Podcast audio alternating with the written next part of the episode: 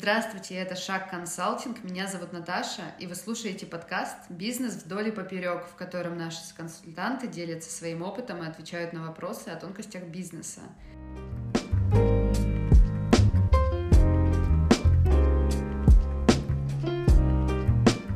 Сегодня мы поговорим о подборе сотрудников со старшим партнером Шаг Консалтинг Любовью Горбуновой. Добрый день. Любовь Максовна, в первую очередь хотелось бы вас поблагодарить за то, что вы к нам пришли. Сегодня речь пойдет о первом и очень важном этапе взаимодействия между соискателем и работодателем. Это о собеседовании. Какие вообще вопросы задавать кандидатам на собеседовании? И, знаете, особенно вот интересуют какие-то необычные вопросы, вопросы на soft skills, может быть, или гипотетические ситуации. Вот работодатели любят очень приводить э, потенциальным своим сотрудникам. Что из этого вы можете привести в пример из своей практики, потому что у вас очень большой опыт работы? Спасибо большое за вопросы. Э, уже понятна вся канва нашей речи. И, э, собственно, хотелось бы начать с того, что вообще-то собеседование — это один из этапов э, отбора человека, который приходит в компанию. Реально, на самом деле, он не первый и не последний, потому что прежде чем э, мы встречаемся с сотрудником и очно видим, что он из себя представляет, у работодателя и у нас, как консультантов, которые помогают в отборе людей, всегда есть еще предшествующий этап – это анализ резюме человека, который собирается прийти в компанию. Более того, после того, как собеседование проведено, тоже это не последняя точка во взаимодействии работодателя и кандидата, как вы понимаете, потому что после этого наступает испытательный срок. Даже если бы человека приняли на работу, у него всегда есть возможность себя проявить лучшим образом и показать себя уже в реальной работе. И в этот момент тоже происходит принятие решения, стоит ли этому человеку работать на а, этом месте. И у самого а, кандидата тоже это период для принятия решений, потому что решение происходит и с той, и с другой стороны. Хочет ли он здесь оставаться? За испытательный срок может многое поменяться. Поэтому собеседование важный, но не единственный этап при отборе сотрудника. Вот, это первое, о чем хочется сказать. Второе, что собеседование само по себе – это некий фильтр. В нем есть несколько э, шагов, через которые, проходя, сотрудник будущий понимает, стоит ли ему сюда прийти, и э, его работодатель, понимает, стоит ли этого человека брать. И первый из этих фильтров даже не вопросы, которые мы задаем нашему кандидату, а сама информация о компании. В тот момент, когда про компанию рассказывают кандидату, какие условия работы, что от него ожидается, кандидат в это время сидит и понимает, ага, здесь мне будет интересно работать. Или, ага, здесь меня недооценят, я не смогу реализовать свой потенциал. В первом случае он фильтр проходит и говорит, я хочу здесь работать. Во втором случае он может свернуть и сказать, спасибо, не готов. Поэтому, в общем-то, это вот первый фильтр. Второй фильтр, который эм, мы часто используем при отборе кандидатов, это проверка hard skills, профессиональных навыков. В каких-то случаях, например, для э, программистов это бывает задача, которую нам дает заказчик, написать какой, найти ошибки, э, баги в коде. Мы можем ничего в этом не понимать, но э, проверка э, профессиональных навыков будет произведена и оценит их э, реальный работодатель, то есть не мы, не консультанты. Эм, и это следующий фильтр. Часто оценка вот этих самых профессиональных навыков происходит еще до того, как человек пришел на собеседование. Ему высылают задание, которое он должен выполнить самостоятельно и прислать результаты. Собеседование после этого может не состояться потому что он может просто не пройти. Тем не менее, если он прошел этот этап, э, вот тут как раз и вступает в действие следующая необходимая проверка. Это э, собеседование, на котором проверяется и soft skills, то есть насколько он хорошо коммуницирует, насколько он может вступить в взаимодействие, что он э, готов про себя рассказать из предшествующего опыта. И при этом, соответственно, мы, как консультанты, смотрим на человека и понимаем, его личностные особенности, психологические качества под те задачи, которые были сформулированы изначально заказчиком, то бишь нашим клиентом, и под тот профиль, который он ожидает. То есть вот собеседование – это часть всего длинного-длинного процесса отбора. У нас на первом шаге появляется ТЗ, профиль, угу. под который мы человека смотрим. После этого мы э, либо в телефонной беседе, либо в очном контакте рассказываем человеку, что от него ожидается на рабочем месте, и он принимает решение, он может сказать, я вам не подхожу. И мы э, уточняем, есть ли у него такой опыт. И может оказаться, что нам этот кандидат не подходит. И только после этого наступает этап, когда мы, а, проверяем профессиональные знания, навыки, и только после этого наступает этап собеседования с вопросами, которые мы можем задать. Вот это такой длинный процесс. И когда человек к нам приходит на собеседование, то есть некие, э, некие правила, которые мы стараемся, которых мы стараемся придерживаться в ходе собеседования. С одной стороны, задача сделать так, чтобы кандидат себя проявил с лучшей стороны, чтобы он мог раскрыться и продемонстрировать свои э, личностные качества, чтобы не был зажат, чтобы он не боялся. Поэтому э, прежде чем мы переходим к основным вопросам, которые хотим задать, у нас есть задача его немножко раскрепостить. Мы разговариваем про то, как он добрался, легко ли нашел, э, как ему обстановка вокруг, понравился ли ему наш дворик рядом с нашим офисом. Э, человек начинает разговаривать, задача простая – дать ему возможность начать говорить, чтобы он перестал бояться. Мы при этом должны быть, как, э, как люди, которые проводят собеседование, достаточно доброжелательны, э, создавать правильные условия ему. Первое. А после этого мы э, его расспрашиваем. И расспрашивать мы обычно начинаем с того, чем он может похвастаться. Главное правило, которому мы следуем, проводя собеседование, это то, что мы начинаем двигаться от, от тех вопросов, которые понятны и просты нашему собеседнику, нашему кандидату. А именно, мы просим его рассказать о тех достижениях, которые были на предыдущих местах работы. С одной стороны, это позволяет ему э, раскрепоститься и понять, что его здесь позитивно оценивают, что он э, сейчас может похвастаться тем, что он достиг в своей жизни с одной стороны. С другой стороны, мы в это время уже понимаем его предшествующий опыт и, э, собственно, от чего можно отталкиваться.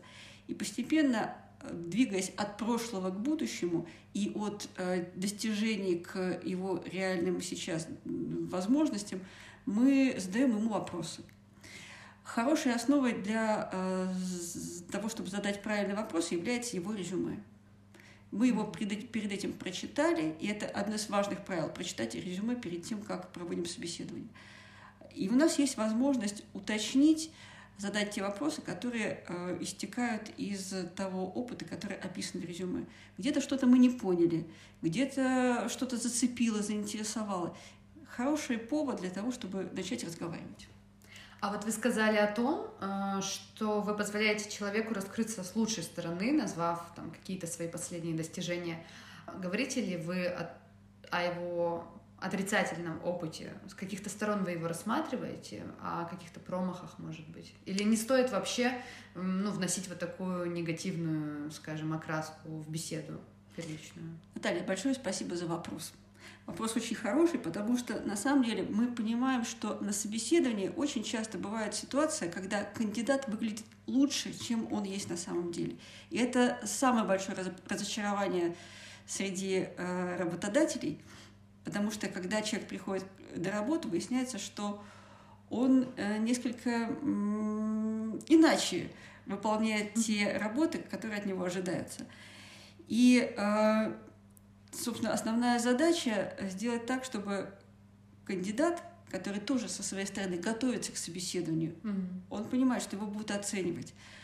Он э, собирает все свои достижения и умеет себя подать. И есть специальные тренинги, которые проводятся для кандидатов, чтобы они правильно себя подали и прошли собеседование. Так вот, основная, основная задача – объективно увидеть кандидата. Поэтому, когда мы начинаем с позитива, это не означает, что мы на этом э, остановимся. Потому что мы постепенно переходим к тем вопросам, которые нас интересуют.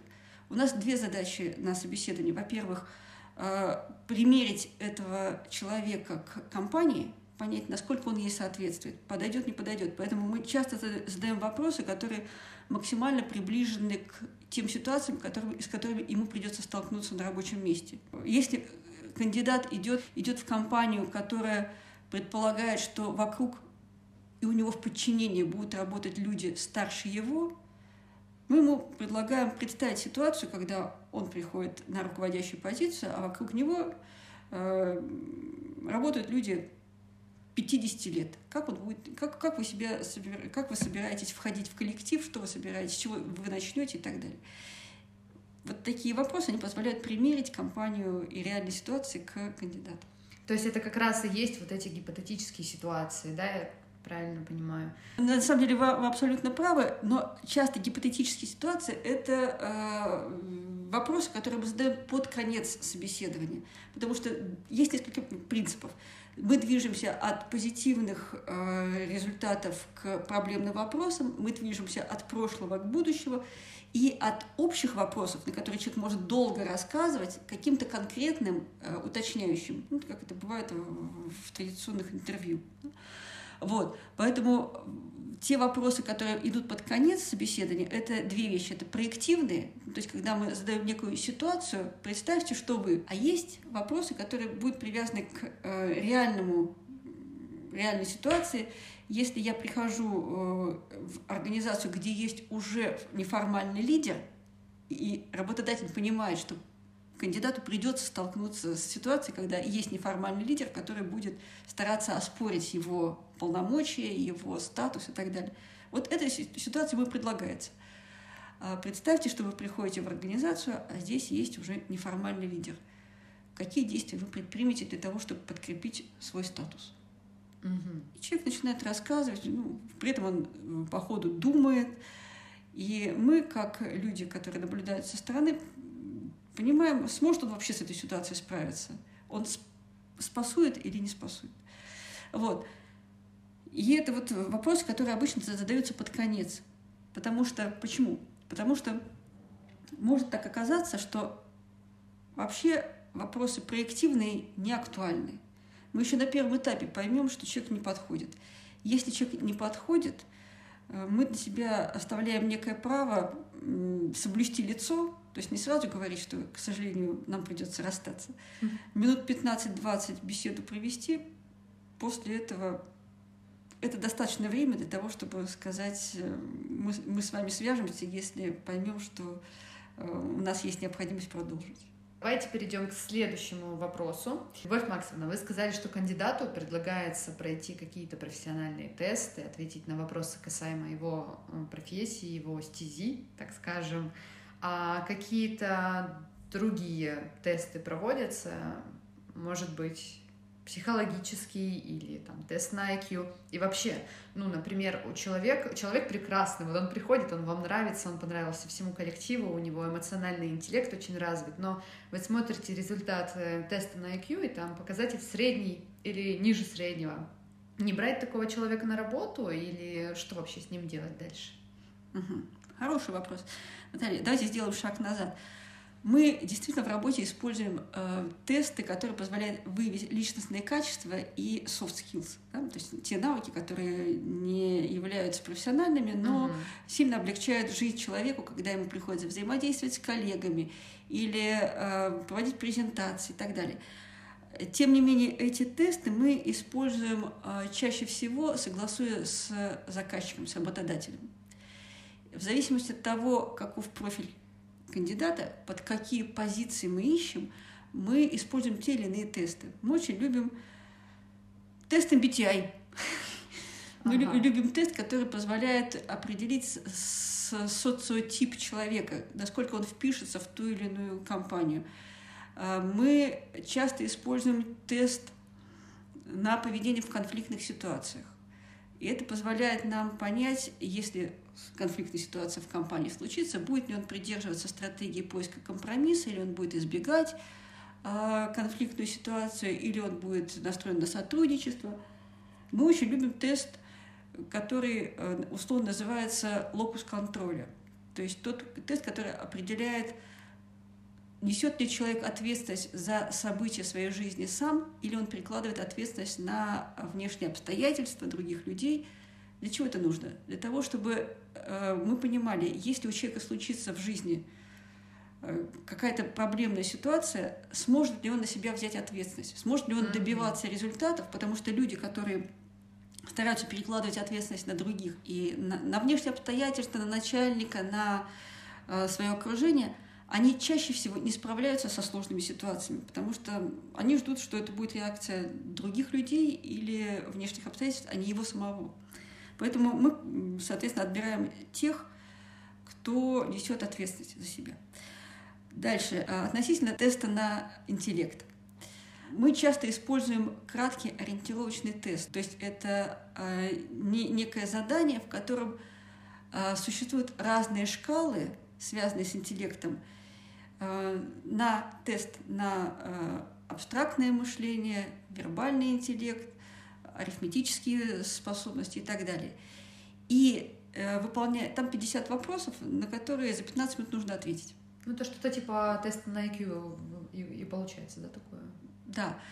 Благодаря тому, что в этом тесте есть разные шкалы, и оценка происходит по разным шкалам, после А-а-а. этого у нас есть возможность увидеть, если у человека хорошо с абстрактным мышлением, отлично, а он идет под э, вакансию, например, э, финансовую службу, это хорошо. Ему совсем не обязательно иметь хороший вербальный интеллект. Угу. Если у него плохо с арифметическими способностями, то есть он просто плохо считает. А это очень распространенное дело среди э, тех, кто занимается коммерцией руководители в розничных сетях часто не имеют необходимости э, поддерживать свои математические способности. Ну, то есть это очень быстро рассасывается. Угу. Арифметику забывают быстро. Э, мы понимаем, что в среднем по рынку э, коммерсанту не очень нужны арифметические способности, для этого есть Excel. Поэтому на это можно закрыть глаза, но вот Excel он должен уметь пользоваться. Ага. Вот, поэтому э, совсем не значит, что если у человека средний, средний э, показатель по интеллекту, то он не подойдет на позицию. Надо разбирать вот как ниточки мулине все шкалы, которые туда входят. То есть получается, что оригинальный вот этот вот тест э, на определение уровня интеллекта, он э, неполноценен, потому что он очень общо собирает данные и выдает результат э, не точечно, а купе так получается. Нельзя о человеке судить только по этому показателю. Знаете, мы очень ценим, когда человек набирает максимальные баллы по тесту IQ. Это значит, что ну просто потом молодец. Но если человек не набирает максимальных баллов по тесту IQ, если они у него средненькие, мы начинаем разбираться. Собственно, что он легко решает, какие задания он легко делает, а какие не очень. И если они оказываются все кучно, эти плохо выполненные задания лежат в области какой-то одной, а нам это, в общем-то, не принципиально важно для его новой позиции, то, в принципе, на это можно прикрыть глаза. Ну, это, мне кажется, правильный подход, потому что он адекватный и логичный. А вот вы говорили о тестах, а вот, мне кажется, есть люди, которые, решая эти тесты, отвечая на вопросы в них, они специально отвечают так, чтобы результат, исход был положительный, чтобы работодатель очень оценил их ответы, хотя на самом деле они не искренне отвечают, а просто ну, знают тропинки волшебных полян, скажем так. А что с ними вообще делать, как вычислять это? То есть здесь нужно полагаться, наверное, на ваше впечатление об этом человеке, вот когда он приходит, и вы видите его с глаза на глаз. Абсолютно правда. Э, приходя на собеседование, у человека есть желание выглядеть лучше, чем он есть, и мы делаем поправку на социальную желательность. Он себе представляет, что мы от него ждем тех или иных проявлений, и, соответственно, себя так ведет – на самом деле может оказаться, что мы ждем чего-то другого, работодатель ждет чего-то другого, консультанты, которые отсматривают, ждут чего-то другого. Но в голове у человека есть свои представления. И часто они совпадают с общепринятыми социальными нормами. Угу. Поэтому очень важно, во-первых, в самих, в самих шкалах, э, в самих тестах использовать шкалы, которые позволяют выявить социальную желательность. Во многих тестах они зашиты. А, я, кажется, понимаю, о чем вы говорите. Это когда а вопросы об одном и том же повторяются из раза в раз, и человек уже начинает забывать, как он отвечал на такого рода вопросы, и там чередуются его отрицательные положительные ответы, и, в общем, как-то там потом в финале можно вычислить это и видимо, выявить вот эту вот социальную желательность. Да-да-да, в тестах потом видно, что по шкале социальной желательности высокий балл. Это означает, что и всем остальным ответам его нужно верить очень эм, дозированно. Слушайте, так получается, тесты не так просто обмануть. Хотя кажется, на первый взгляд, да, что как ответишь, так и будет. А нет. Это очень важная информация, теперь буду знать. Это первое. А второе, поскольку человек имеет доступ к интернету, то очень часто, особенно когда мы тестируем дистанционно, люди первым делом смотрят на э, ответы на тесты. И, соответственно, их э, заполняют тесты таким образом, чтобы ответы были правильными. Поэтому первое, что мы делаем, мы ограничиваем доступ к интернету. И, и третье правило, да, действительно, все тесты — это не панацея. Приходится смотреть на человека, соответственно, верить своей интуиции, своему опыту, тому, как э, происходили предыдущие вхождения в компанию, как человек, другие люди адаптировались и насколько они, проявляя себя сходным образом на собеседованиях, э, потом подтверждали первое впечатление или нет. Но, тем не менее, хочется сказать, что как бы мы ни постраховывались во время собеседований, всегда э, есть место тому, что человек, реально придя на работу, может не подойти работодателю, может себя повести не слишком этично, может э, не справляться с работой. Всегда такая вероятность есть. Именно для этого и существует испытательный срок. Берете ли вы на работу нынешних или вчерашних студентов, потому что вот они вышли, и куда им дальше идти? Что вы скажете? Как вам такие кандидаты вообще? Смотря какая позиция. Есть позиции, на которые просто сам Бог велел брать молодых э, студентов. В частности, программисты как раз говорят, что чем раньше мы начнем пестовать себе э, смену, тем нам будет лучше. Хотя просто потому, что чем позже заканчивает студент вуз, тем больше, больше, больше возможно, вероятностью, что он обладает свежими знаниями, ага. которые сейчас пригодятся. Поскольку сама э, сфера настолько быстро меняется, что чем моложе человек, тем лучше. Есть позиции, на которые э, нужны люди с гибкими мозгами, незамутненные там опытом, не, не отлитые в бронзе и так далее. Э, например, один из наших клиентов э, набирает сейчас на склад сотрудников через ТикТок. Ничего себе. Запу... Да. Запуск... Запускает ролики, которые позволяют привлечь молодежь.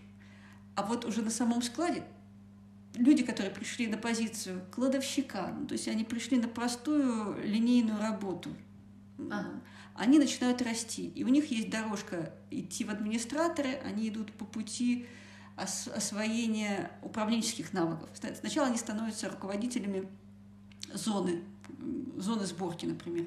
Потом они двигаются в сторону... В общем, они, у них есть возможность расти как руководителям, вплоть до директора склада и дальше в директора по логистике и так далее. Выстроена э, карьерная лестница. Они э, сначала должны выполнить показатели, связанные с количеством сборки, например, да, и если они себя показывают хорошо и придумывают еще и способы повышения производительности, у них вот есть дорожка, а в менеджерскую сторону, а есть возможность расти как технологам. То есть они могут ага. идти по пути, придумывая, каким образом усовершенствовать работу сначала там своей зоны, потом, соответственно, всего склада, вплоть до того, что переложить по-другому, сделать другую топографию склада, у них есть возможность. Ну, то есть это люди, которые могут прорасти с самого низа до, вообще, до, до бесконечности. И у нас есть, э, собственно, прецеденты, когда люди вырастали и становились сотрудниками центрального офиса. А продавцы тоже часто берут э, молодежь, во-первых, потому что, э, с одной стороны, не нужны какие-то специфичные навыки, а с другой стороны, все-таки молодые лица, в магазинах, они сильно облагораживают а, весь процесс. Это, это энергетика, это там, драйв, который есть внутри. В общем, очень даже с большим удовольствием относятся к тому, что студенты, особенно если это студенты, приходят и начинают работать. Слушайте, ну классно, мне нужно будет у вас взять контакты этого вашего клиента, потому что мой знакомый один как раз сейчас ищет работу, вот он выпустился из университета, и это будет прям ему очень кстати. А вот что интересует конкретно меня, так это то, что очень часто у молодых кандидаток девушек спрашивают, не собираются ли они обзаводиться детьми в ближайшее время, э, семьей. Э, вот. Как вы считаете, вообще этично ли задавать такой вопрос? И не сексизм ли это? Дело в том, что давайте посмотрим на ситуацию со стороны работодателя. Ему важно планировать э, свой бизнес и понимать, насколько сотрудник, пришедший в компанию, проработает долго или он довольно быстро э, уйдет из компании и придется искать ему замену. А поскольку, собственно, гарантировать никто ничего не может, то один из наиболее типичных вопросов, которые приходится задавать э, девушкам, нет ли у них э, в, ближайшие, в ближайших планах э, намерения родить ребенка и уйти в декрет. Ага. Это, в общем, вопрос не, не про этику, это абсолютно прагматичный вопрос про то, когда мне придется искать другого сотрудника. Во-первых. Во-вторых, все-таки тема, тема ухода в декрет предполагает, что работодатель должен компенсировать э, время пребывания в декрете сотрудницы. Угу. И ему тоже нужно планировать, в том числе, извините, свои финансы. Ну да. А, поэтому вопрос, э, может быть, и э, претендующий на э, слишком большую приватность, но тем не менее он э, вполне уместный и необходимый для того, чтобы работодателю планировать свою жизнь. Насчет сексизма, ну, э, все-таки пока еще э, не очень много мужчин сидят с детьми. Все-таки воспитание детей пока ложится на плечи женщин. И это означает, что сотрудница, которая придет, мало того, что нам придется с ней расстаться на время, э, когда ей придется после рождения ребенка некоторое время с ним быть, но и эм, в дальнейшем ее рабочий день будет несколько короче, чем рабочий день мужчины, поскольку ей придется в детский сад уходить, ребеночек болеет, его, его нужно лечить. Соответственно, надо прикидывать, что, скорее всего, мы не э, сто процентов рабочего времени получаем от этого сотрудника, а процентов 80, например. То есть это тоже абсолютно прагматичный вопрос. Ну да, в общем, ничего личного, просто бизнес. Просто Я поняла. А, давайте перейдем к вопросу о тревожных звоночках. А именно, какие характеристики выдают кандидатов, которых на работу брать не стоит? Вот прям какие-то маркеры, которые видно сразу, или там по переписке с ним, или лично при разговоре. В общем, топ-5 давайте. Ну, первое, э, если человек деструктивен, знаете, бывают такие токсичные люди. То есть мы на собеседовании понимаем, что человек невротичен, вот просто у него видно, что ему все не нравится, все плохо когда он негативно говорит о предыдущих своих работодателях, мы понимаем, что через какое-то время, уходя из нашей компании, из, от, из компании нашего нового работодателя, он точно так же будет идти э, по рынку и говорить негативно о нем. Э, будет ли это обосновано или не обосновано, мы не знаем. Но сам факт, что э, он уже деструктивен по отношению к предыдущим своим работодателям, это показатель того, что надо, надо немножко подумать, стоит его брать ага. на рабочее место.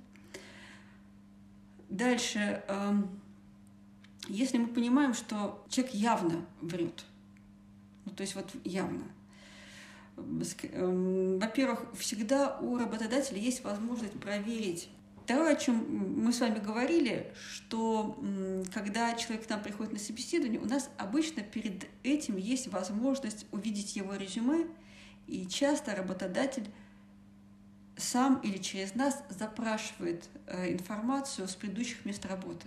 Ага. Э, у нас э, в нашем опыте была ситуация, когда кандидат, пришедший на собеседование, сказал, что он работал в компании, в известной компании программисткой. Угу. И э, HR предварительно, видя это резюме, созвонился с этой компанией и уточнил, работал ли там сотрудник. Выяснилось, что нет. Вот так вот. При этом, э, собственно, кандидат, который шел э, в компанию, на самом деле его, э, то, что он собрал, обосновывалось тем, что он очень хотел здесь работать. Более того, он хотел именно у этого человека работать подчинении, он к нему очень хорошо относился.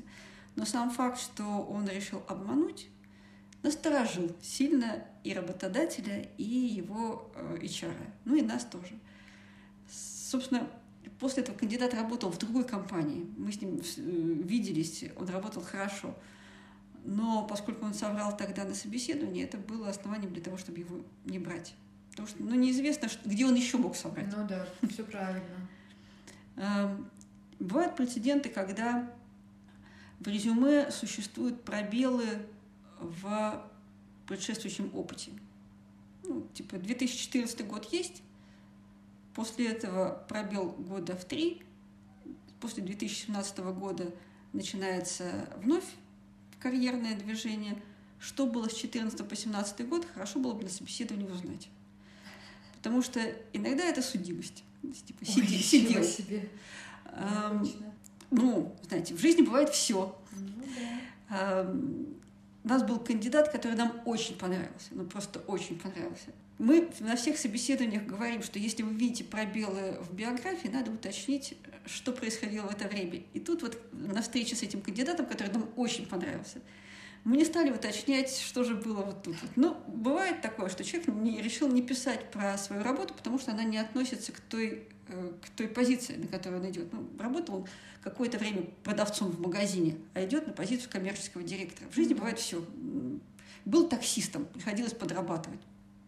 И ничем другим не занимался. Но мы как-то это пропустили, а потом, после того, как уже он дошел до компании, его проверяла служба безопасности. И нам прилетело про то, что он такие в это время был в местах не столь отдаленных. Причем ну, по той статье, которая... На какие-то статьи можно просто глаза закрыть. Но, к сожалению, он был по той статье, которая ну, не очень хорошо было бы, чтобы он работал вот в этой компании. Пришлось отклонить. А, его тоже можно понять. Вполне возможно, что в каких-то других организациях она бы вполне была бы не, не, не явилась бы основанием для того, чтобы его зарубили. Тогда, получается, первые три тревожных звоночка это у нас не берем токсичных людей и негатив, негативщиков, которых вечно что-то не устраивает. Второе, не берем врунов и не берем тех, у кого пробелы в трудовой биографии, скажем так. Наталья, вот просто про все эти три, три пункта я бы сказала, что они должны насторожить. Насторожить. Может быть, в каких-то случаях по решению самого работодателя Э, этот, этот пробел может оказаться для него вполне сносным. Просто обращаем на это внимание да, обращаем... и перепроверяем. А все остальное зависит от того, на какую позицию мы берем человека. Для каких-то позиций совершенно неприемлемо, если человек продавец, если он не улыбается, будущий продавец, если он не улыбается, это вот просто однозначно мы его не берем. Угу. Для как... Если не улыбается программист, ну и, в общем, вполне нормальные. Они интроверты глубокие, ему, в общем, положено быть таким. Я, кстати, читала э, какой-то блог девушки, работающей аниматором в Турции. Она рассказывала, что их заставляли там реально 24 часа в сутки ходить с улыбкой на лице, и у них уже болели скулы, сводила челюсть, но они улыбались, потому что этого реально требовал их руководитель, директор, и он увольнял тех, вот, кто неугоден, неугодный кто неулыбчивый. Это базовое требование Это... для тех, кто, кому приходится взаимодействовать с другими людьми, и от этого зависит их непосредственно успешность. Угу. В общем, улыбаемся больше. Все, кому надо, кому не надо, всем пригодится, всем. И программистам тоже. И программистам тоже, конечно. Любовь Максимовна, спасибо еще раз вам, что вы к нам пришли. Было очень интересно поговорить. Особенно меня вот зацепила вот эта вот история с социальной желательностью, потому что ну, вот всегда я думала, что есть, наверное, какой-то термин, который вот это вот все дело описывает, да, когда человек хочет казаться, а, а не быть. Вот. И теперь я знаю, как это называется, и я про это почитаю. Спасибо вам большое за вопросы.